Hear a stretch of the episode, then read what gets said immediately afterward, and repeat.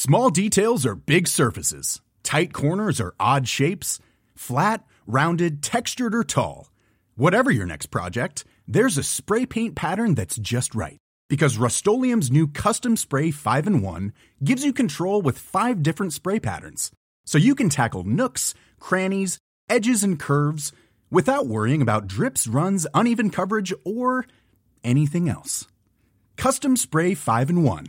Only from Rust-Oleum You should celebrate yourself every day, but some days you should celebrate with jewelry. Whether you want to commemorate an unforgettable moment or just bring some added sparkle to your collection, Blue Nile can offer you expert guidance and a wide assortment of jewelry of the highest quality at the best price. Go to BlueNile.com today and experience the ease and convenience of shopping Blue Nile, the original online jeweler since 1999. That's BlueNile.com. BlueNile.com.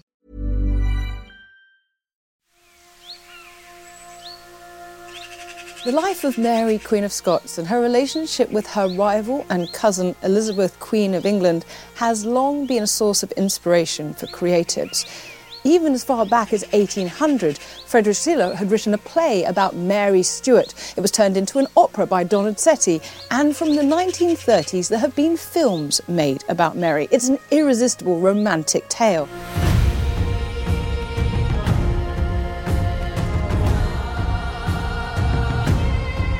In the 1960s, there was a trend for historical dramas, and the team that had made Anne of a Thousand Days now made a new film about Mary, Queen of Scots, that came out in 1971 with Vanessa Redgrave in the title role and Glenda Jackson as Elizabeth I. More recently, in 2018, director Josie Rourke made a film with Saoirse Ronan as Mary and Margot Robbie as Elizabeth.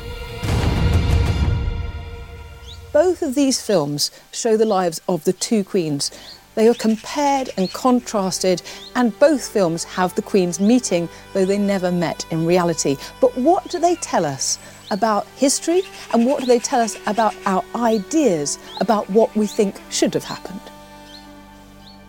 Before we get started, here's a very brief reminder of who we're talking about Mary Stuart, the Catholic Queen of Scotland.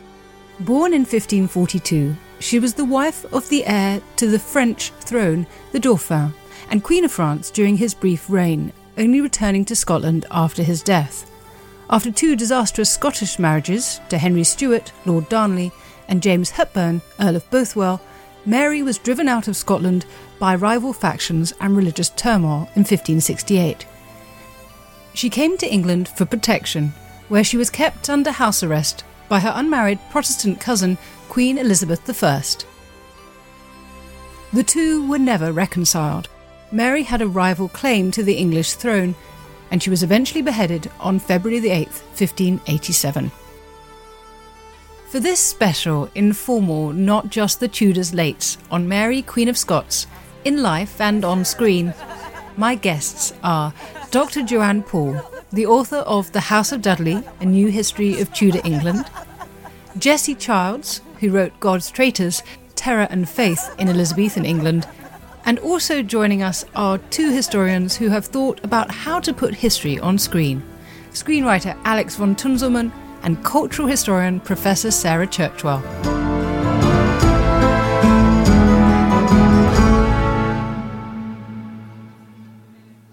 So, I suppose perhaps the place to start is thinking about how Mary has been depicted and the kind of major differences, if there are any, or if actually there's a kind of blueprint of how you'd put Mary Queen of Scots on film. Jo. I mean, I think generally speaking, there is always a tendency to present her in opposition to Elizabeth I. I'm not sure we've ever really had a film where Elizabeth isn't used as some sort of foil or reverse image of her. And the attempt usually is to show, obviously, two ways of being a female monarch. Yeah but also two ways of being a woman this head versus the heart sort of presentation. Sarah. There was so much historical emphasis on her beauty that mm. I think filmmakers feel licensed in a way they don't always. Certainly, we can talk also about the different Elizabeths and their different levels yes. of beauty in terms of, you know, the actresses who are cast and how they present and, you know, makeup and all of that. But the mythologizing historical tendency to absolutely emphasize Mary Queen of Scots' beauty is also, I think, a natural pull. And again, helps build up that contrast with Elizabeth as antagonist as she becomes more grotesque and Mary stays yeah. in her full flower of Scottish beauty forever. I think there is always this idea of you can't understand or you can't present Mary Queen of Scots unless you're also looking at Elizabeth I. Jessie, what do you think? They have to be the baddies. She is this icon. She's an icon of the Scots nationalists, but also for Catholics, she's a martyr, and also she's just this doomed heroine. It's easy to see Mary and Elizabeth as two sides of the female ruler's experience in the 16th century. Mary married three times, and as the films show, had a surviving son. But she was drawn into both religious and factional disputes, which led to her overthrow.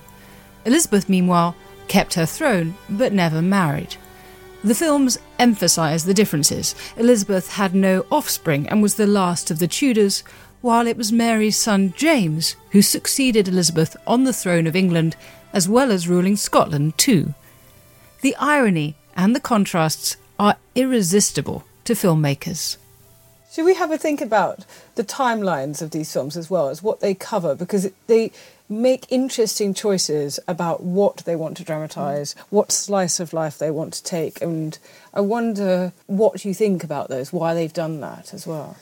I think it's a real challenge to filmmakers to make a story that effectively covers about 30 years. Mm. I look at the Tudor experts. Yes, well, you always want to, yeah, you always want to you finish with her execution in 1587, and quite a lot of them start with her arriving in Scotland, mm. 1561.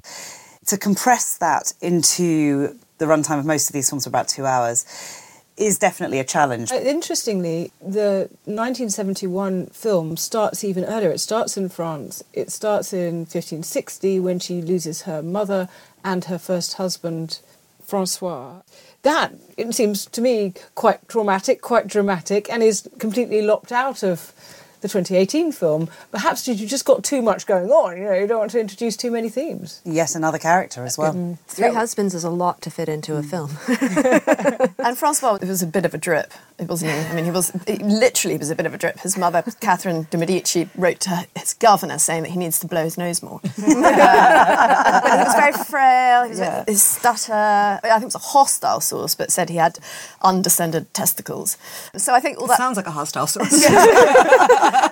Can we talk about the look of the thing? There's some very important decisions made with both these films about sort of colour palette, the looks of the women, the costuming, the light. What strikes you about these? There's always an attempt to make Scotland look very bare, mm-hmm. very rugged. And the interiors are always very much of stone, whereas in England it's usually wood. There's a warmth to it whereas there's sort of this barrenness, barbarianness about the way that Scotland is presented. It's also worth talking about, as you said, the costuming is really interesting in both of them. It's funny how what people think historically accurate costumes are and what they are, and that I think the 1971 version feels very sort of authentic because it feels like that era of, you know, that very sort of high level masterpiece theatre, mm-hmm. kind of BBC historical drama. But you watch it now and you're like, actually, this is very, very inflected by 1971. Mm-hmm. mm-hmm. It's very striking. I think particularly the wedding. Mm-hmm. You know, she's in a white dress, which yeah. obviously is quite wrong. That's white wedding dresses are Queen Victoria onwards. That's what set those. But of course, you always use white dresses because you're signalling to the audience now this is a mm-hmm. wedding. Mm-hmm. And he's in this amazing kind of white outfit, mm. you know, looking quite extraordinary. Timothy Dalton playing He looks extraordinary for stop. yeah, with this sort of yeah coral wig.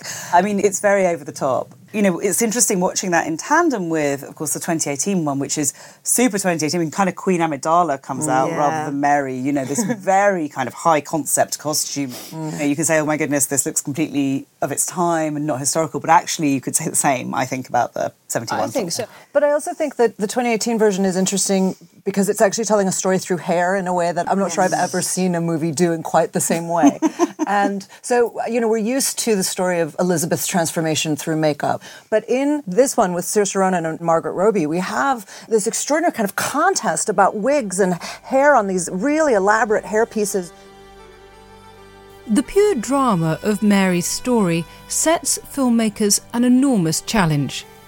Between the Reformation and political and dynastic schisms, Mary ruled a country that was in turmoil. Her second husband, Henry Darnley, was blown up and murdered, and husband number three, James Bothwell, almost certainly raped her before she married him. All this before she crossed the border to England and threw herself on Elizabeth's mercy. It's a vast amount to cram into a movie. It's hard. I can imagine in development meetings everyone going, This is a great story, there's tragic heroine, there's murder, there's explosions, there's potential, possible, alleged rape, there's all of it, there's an escape. And yet, I can imagine them then sort of trying to write it and thinking, oh, hell, we've got to put that in and that battle, but that wasn't quite a battle and difficult. Alex? I think that's a real problem in it. I mean, I have to say, like, you know, we've mentioned the two big films that we're talking about the 1971 film, the 2018 film, and we could also, Sarah and I are also big fans of the 1936 John Ford film with Katharine Hepburn. I do not think there has been a great film mm. about Mary, Queen of Scots despite the fact it is an incredible story, absolutely extraordinary. And I think it is, there's just too much. What is her story though? Because she can't just want the crown. She gets the crown very early on, so that's sort of just solved at the beginning. She wants to rule, but then there's all this stuff about blokes and husbands and blowing up and all this, and this is actually a sort of sideline. Then you should really just focus on her and Elizabeth and not have all that other stuff because mm. it's extraneous. In terms of characterisation, though, and I think Saoirse Ronan comes closest, mm. what they're missing mm. is Mary's joie de vivre. I mean, yeah. everyone mentions it. There's yeah. utter charm and warmth and laughter and sort of childishness. But I find Vanessa Redgrave very sort of simpering and oh, yeah. wet. Harry? What's become of your pain? Why are you here?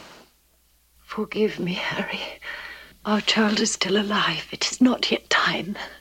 I have never betrayed you, but I have wronged you, and I beg your forgiveness.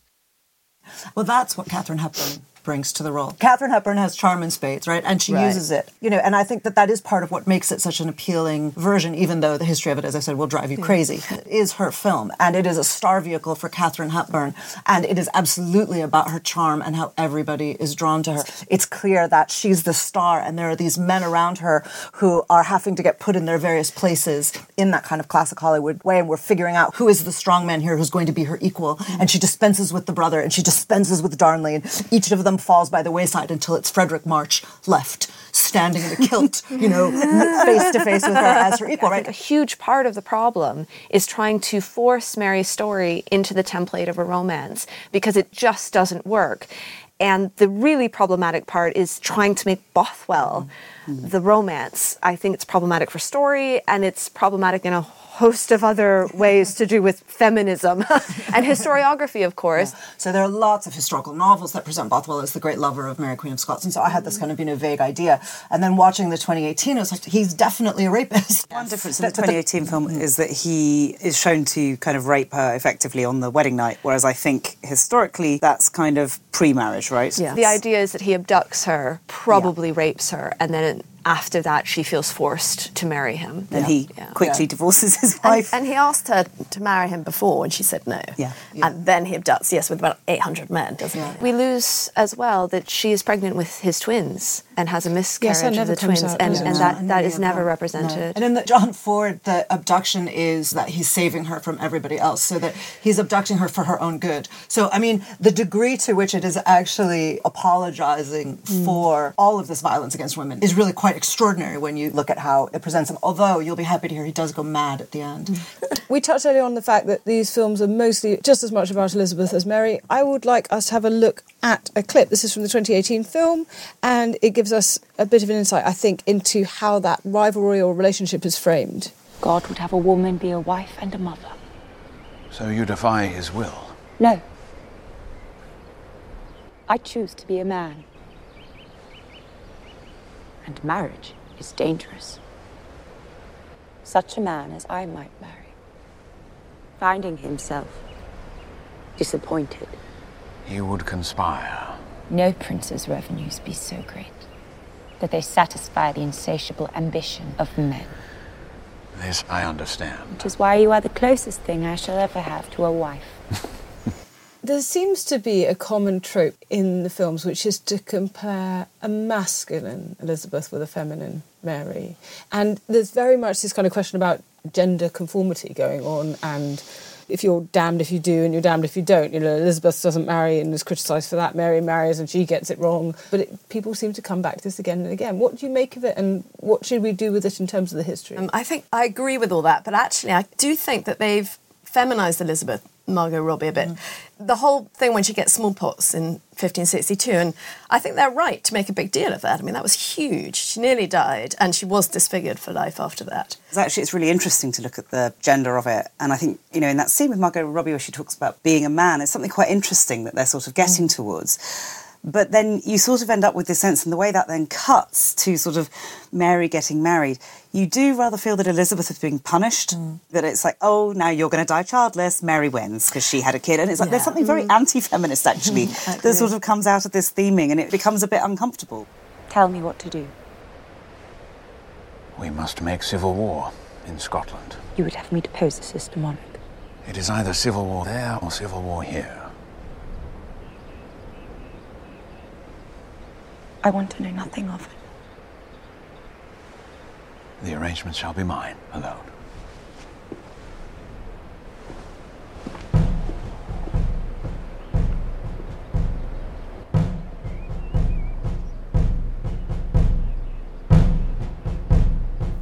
What I like about that scene is it's very true to Elizabeth.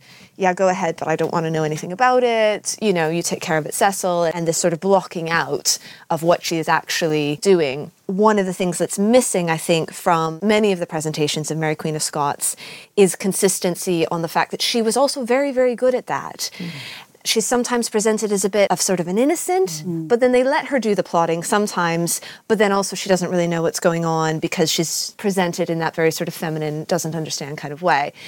I would love to see one that's focused on these sort of political machinations and this game that's going on between the two of them and the way that they are using men to play that game. Let's think about the sexual politics. Let's have a look at a clip from the 1971 film. This is with Darnley.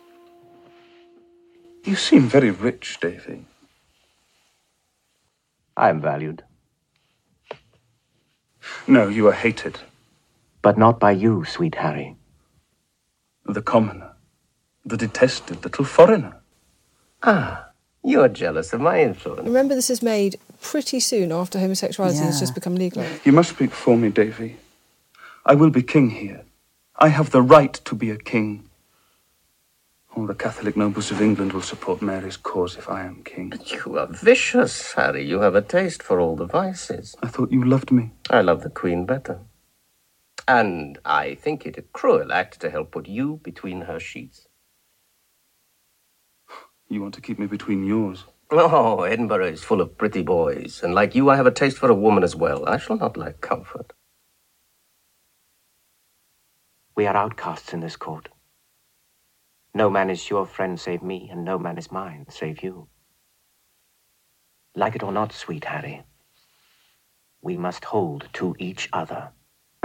Signor Riccio, la Regina sta venendo! The Queen!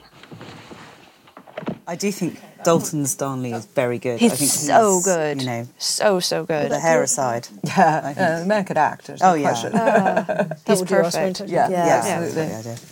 So it is very bold in terms of the sexual politics for the time in which it's made.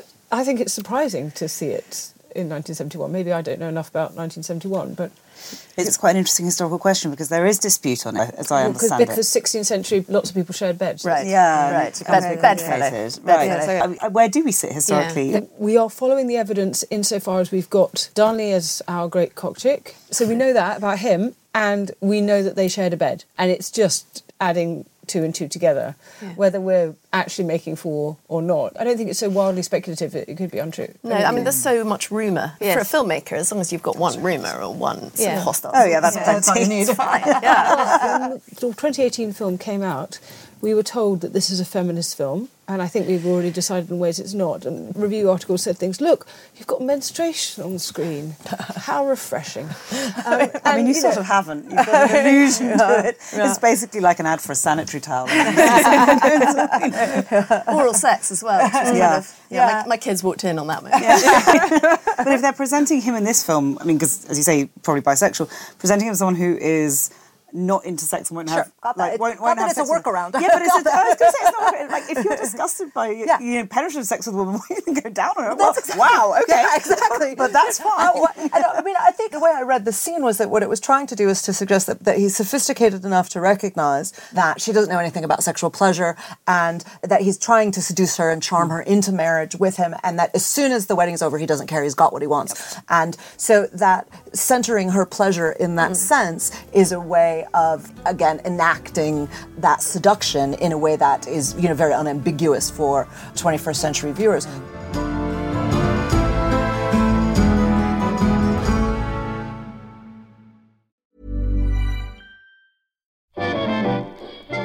Did Hitler's sexuality shape his worldview? Why did the Black Death lead to the rise of the witch trials? And what are some of the sauciest scandals involving kings and queens at Hampton Court? I don't know about you, but this is the history I want to hear about. If you do too, then join me, Kate Lister, every Tuesday and Friday to find out the answers to all of these questions and more. Listen to Betwixt the Sheets, the history of sex scandal in society, wherever you get your podcasts. Brought to you by History Hit. Life is full of what ifs. Some awesome, like what if AI could fold your laundry? And some, well, less awesome, like what if you have unexpected medical costs? United Healthcare can help get you covered with Health Protector Guard fixed indemnity insurance plans. They supplement your primary plan to help you manage out of pocket costs. No deductibles, no enrollment periods, and especially no more what ifs. Visit uhone.com to find the Health Protector Guard plan for you. Looking for the perfect gift to celebrate the moms in your life? Aura frames are beautiful, Wi Fi connected digital picture frames that allow you to share and display unlimited photos. It's super easy to upload and share photos via the Aura app. And if you're giving an Aura as a gift, you can even personalize the frame with preloaded photos and memories. And also remember, when using messaging apps, they shrink the photos. You cannot print those out. You cannot blow them up. This is high quality imagery going to one of the most important people in your life. The Aura app is super easy to set up, takes about two minutes, and you're going to love it. There's free unlimited storage, add unlimited photos and videos, and invite as many people as you want to a frame. Right now, Aura has got a great deal for Mother's Day. Listeners can save on the perfect gift by visiting auraframes.com to get $30 plus free shipping on their best selling frame. That's A U R A frames.com. Use code Dan Snow at checkout to save. Terms and conditions apply.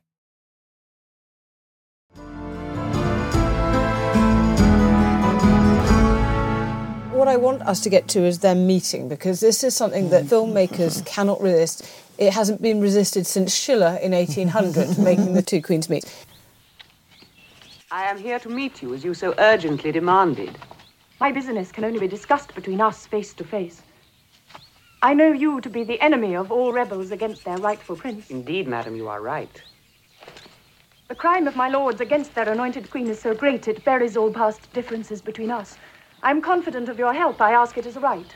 I see that you have courage, And I see you are the great queen of whom all speak. and you are young. Not too young to ride at the head of an army.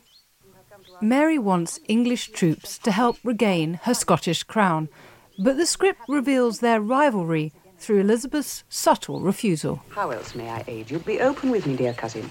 For be assured there is no waking hour in my day when you are far from my thoughts. Your fate is linked with mine. We are princes both. We are joined by blood. What else have you to tell me or to ask of me?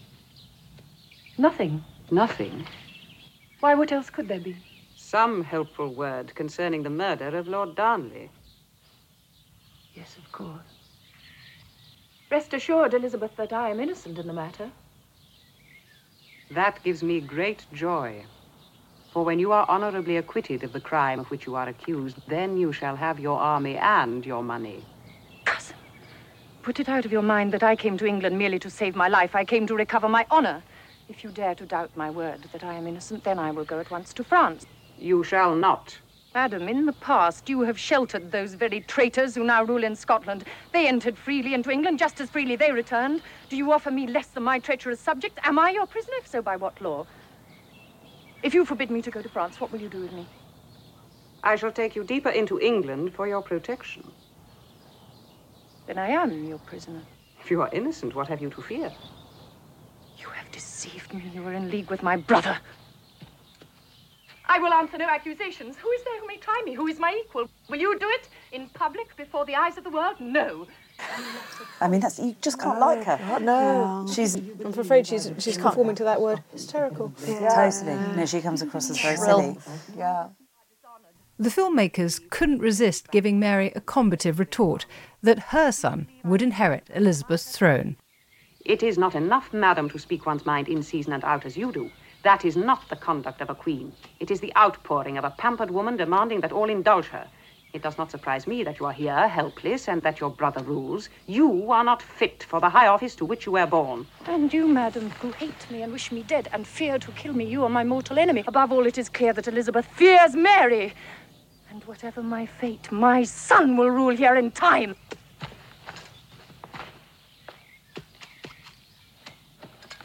Of course, in real fact, they didn't meet. I know oh. they wrote each other letters, and that's quite boring to put on oh, screen. Mm. They nearly met in 1562, and Elizabeth called it off, and it was because of the massacre of Vassy perpetuated First by the. Guises, by Mary's mm. uncles.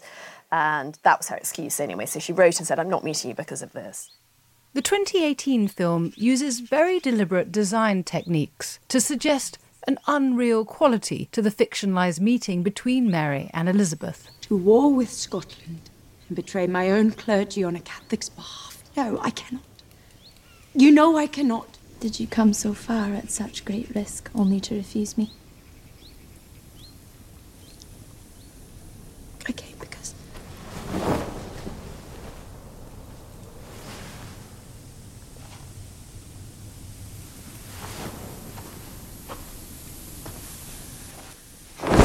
Refuse me an army. Say it to my face. Do not force me to beg to your back.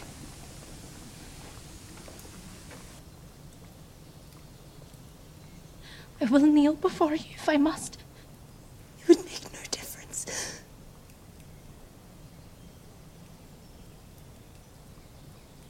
You are safe here in England. That is all I can offer. I have been abandoned by so many.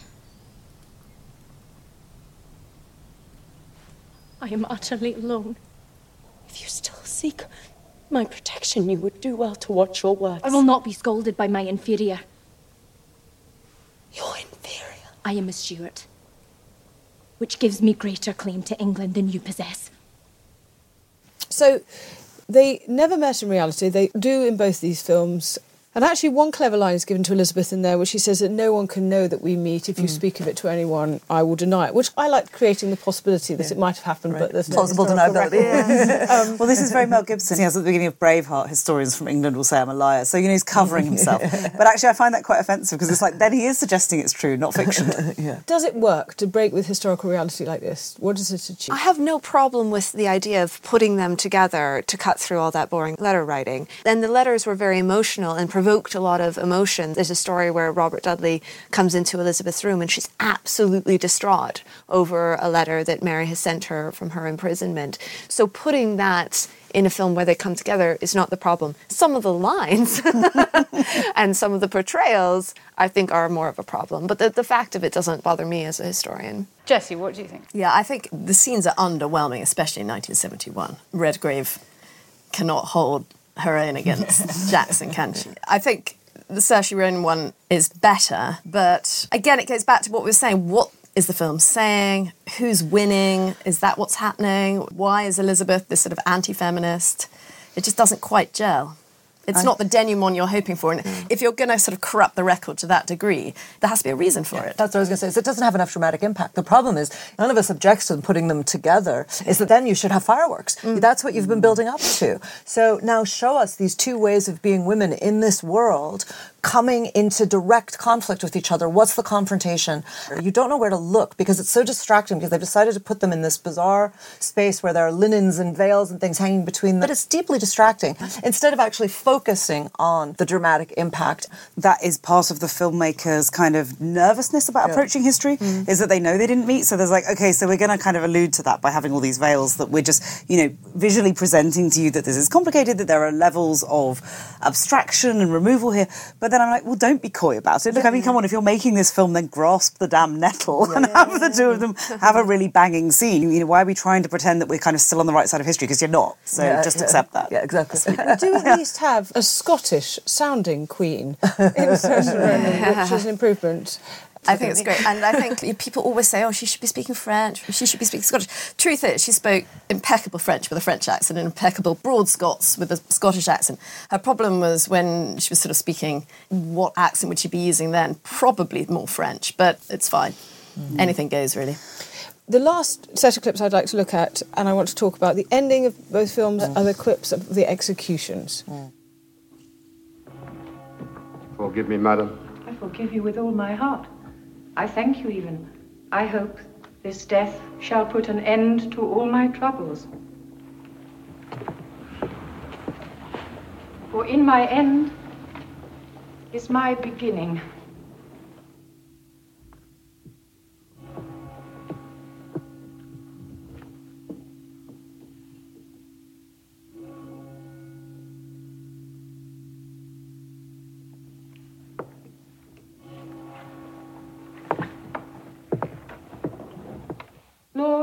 Your hands I commend my spirit.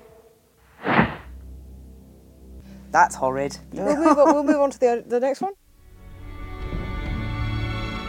This day, February the 8th, the year of our Lord 1587.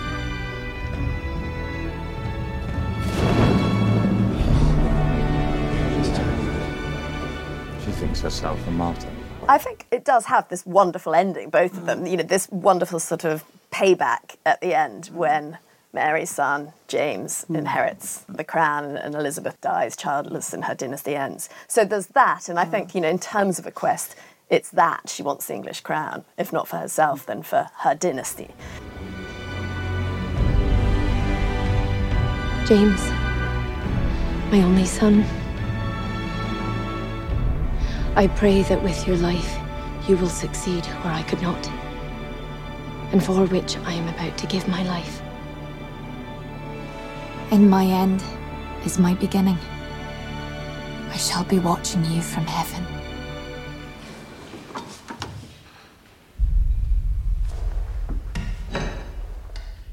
And we shall have peace.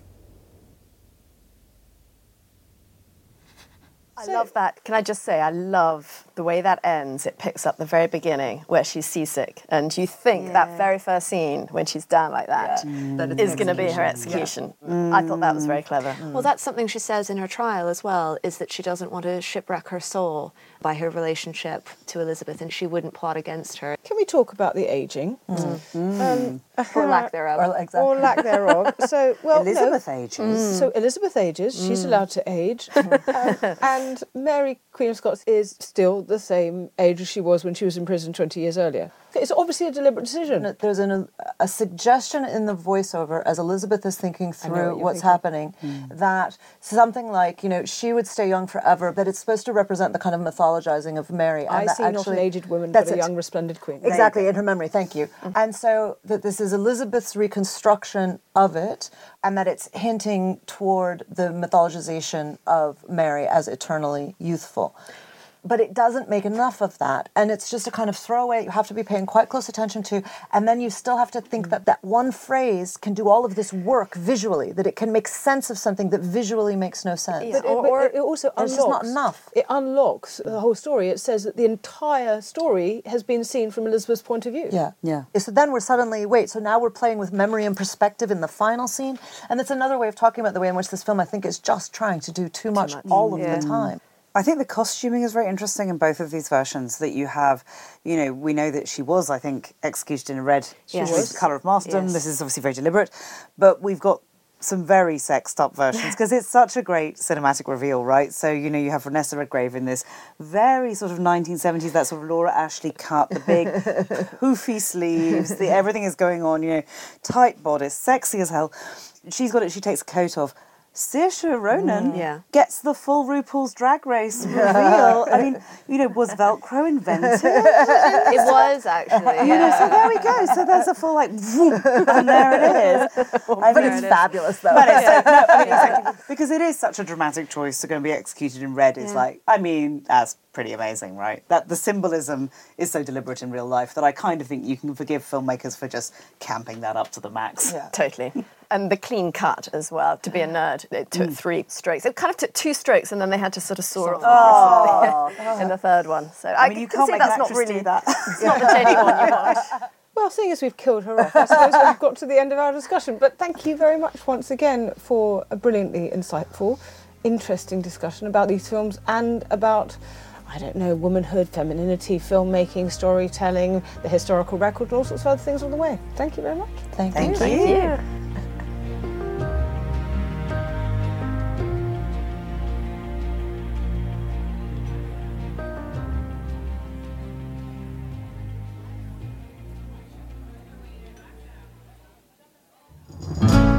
And thanks to my producer, Rob Weinberg, and my researcher, Esther Arnott.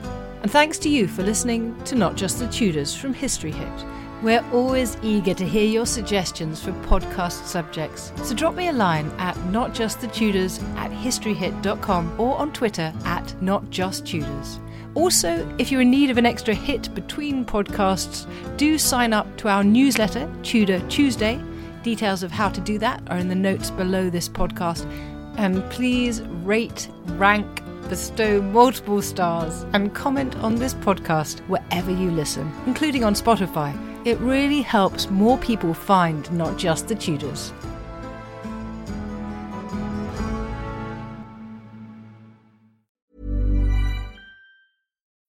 When you need mealtime inspiration, it's worth shopping Kroger, where you'll find over 30,000 mouthwatering choices that excite your inner foodie. And no matter what tasty choice you make, you'll enjoy our everyday low prices, plus extra ways to save, like digital coupons worth over $600 each week. You can also save up to $1 off per gallon at the pump with fuel points. More savings and more inspiring flavors make shopping Kroger worth it every time. Kroger, fresh for everyone. Fuel restrictions apply.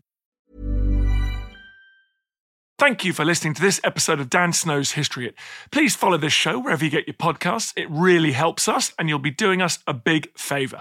Don't forget, you can also listen to all of these podcasts ad free and watch hundreds of TV documentaries when you subscribe at historyhit.com slash subscribe.